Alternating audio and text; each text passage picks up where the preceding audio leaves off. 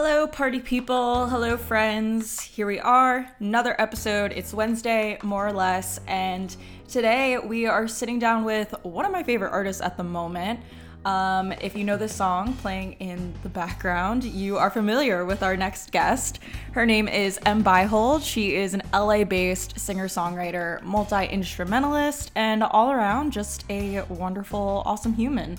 So I'm excited to dive in, and here we go more or less with Em Beihold.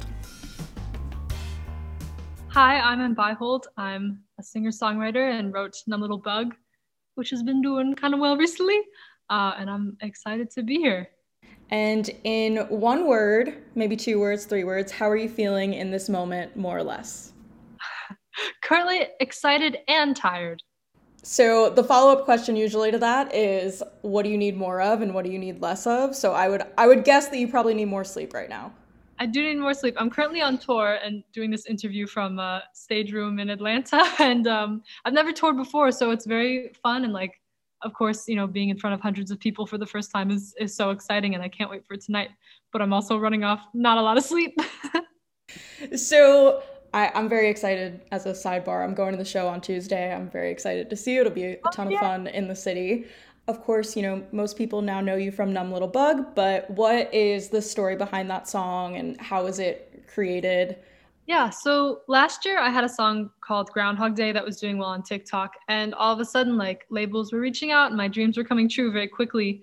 Um, but at the same time, I had started on antidepressants, and all of the highs in my life were kind of muted as well as the lows, which I didn't know would be an effect for me. And so I remember like talking to my mom in the car, and I was like, Mom, I'm not really happy, and I don't know why.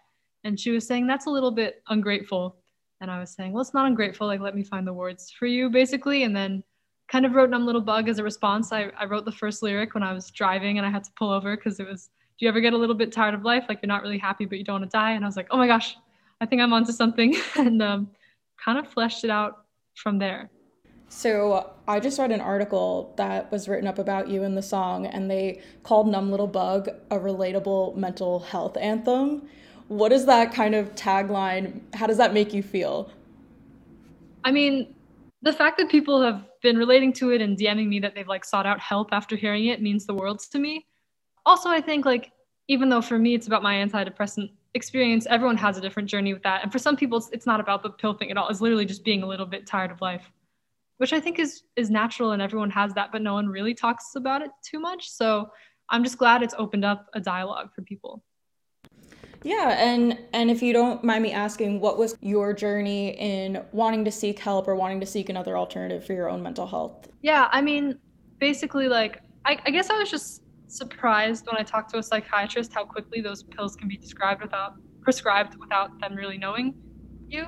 But also like again, for some people that really works. I think it's just about, you know, acting on your mental health and not just kind of accepting that you're not feeling great and just, you know, figuring out different solutions even though it may take a little time. Sometimes it's as simple as like talking to your family and just feeling more understood.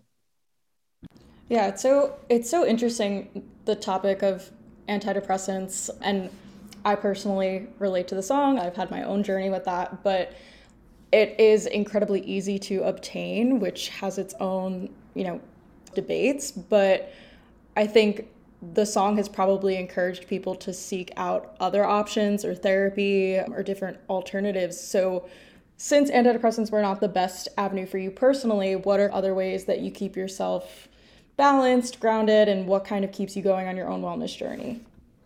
I mean, I definitely talk to my mom a lot and like check in with her about everything. I've been trying to find the right therapist fit, um, and I can't say that I've successfully done that yet. But I mean, I'm definitely like, it's been very crazy since Numb Little Bug, so I'm trying to take care of myself uh, while you know amidst all of this. But I guess I'll let you know when I find out.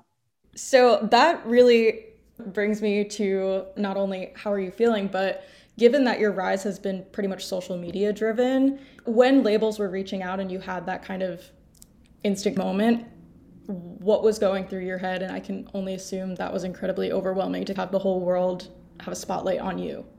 Yeah, I mean, it was it was exciting and overwhelming and i didn't totally know what was going on and also on my team i was having some transitions at the time um, so it was a bit difficult that it all just happened at once and and also like at a certain point, I was just kind of operating on my own. And all the labels that were talking to you are all kind of like selly.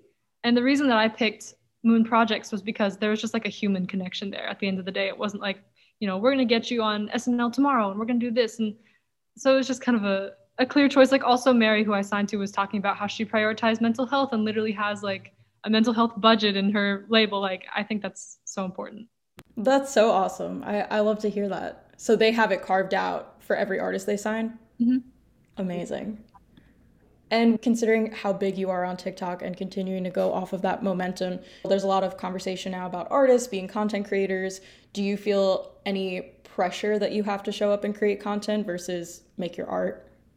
100%. I mean, there's definitely a pressure because I want to continue like having that presence and like showing people what I'm up to, but like even on this tour, it's just it's a lot of traveling very quickly and I'm trying to figure out like how do I capture this well and also think about like all the things I have to do in preparation for the show and the show itself and like balancing nerves and just it's it's a learning process but it's definitely fun. But even with songwriting, I would say I I feel like I have some songs that are written that could do well on TikTok and then other ones that maybe don't have like the hookiest lyrics that would grab people off the bat. So there's there's definitely a struggle between being a content creator and a songwriter. And do you feel that way with like even communicating with fans? Do you feel that you have to respond to everything or that you have to look at everything or do you find that you're building a separation? Yes, it's it's challenging because I'm such a people pleaser that I try to respond to like every DM, but then as I keep responding to people, they like start requesting things of me and I can't like realistically fill out all the requests. So I'm also trying to figure that out. But like, you know, on YouTube, I try to read all the comments and heart them and be as responsive as I can because the fans are what make this happen and what make this fun and they deserve the attention. And you just started tour, right? This just started. So, what city are you most excited to see? And is there anywhere that you're trying to stop and sightsee while you're around the country? I think I'm most excited for New York. Yes. Not just saying that because you're there.